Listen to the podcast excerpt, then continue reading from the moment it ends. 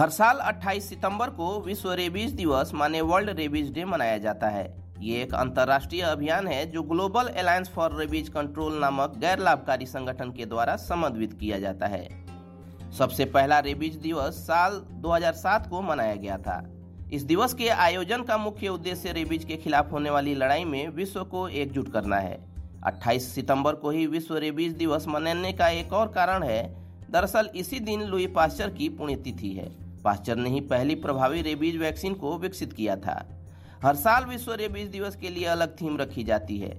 इस साल विश्व रेबीज दिवस 2021 की थीम है, रेबीज तथ्य, डर नहीं, माने rabies facts not fear rabies एक विषाणु जनित रोग है। वैसे तो ये पूरी दुनिया से रोकथाम वाला रोग है, लेकिन कभी कभी ये जानलेवा भी हो सकता है।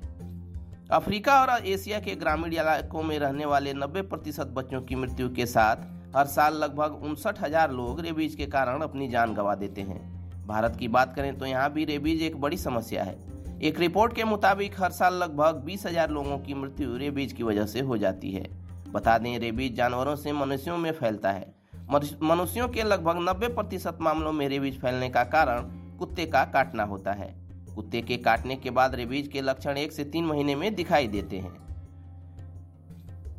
स्तनधारी जंतुओं के काटने पर सतर्क रहें, खासकर कुत्ते, बंडर, सियार, बिल्ली जैसे जंतु से। इसके काटने पर तुरंत चिकित्सक से संपर्क करें।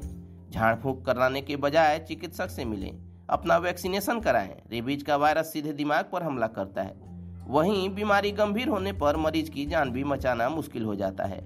बात करें रेबीज के लक्षण और उपायों की तो रेबीज वाले मरीज़ को शुरू के एक दो दिन में बुखार, भूख न लगना कमज़ोरी, चिड़चिड़ापन आदि की समस्या होने लगती है।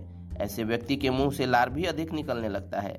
अगर इनमें से कोई लक्षण है तो फ़ौरन डॉक्टर को दिखाएँ। रेबीज से बचने के लिए सही समय पर प्रिवेंटिव उपाय करने ज़रूरी हैं, यानी उसके वायरस को मरीज़ के शरीर में बढ़ने से रोका जा सकता है और रेबीज से बचा जा सकता है।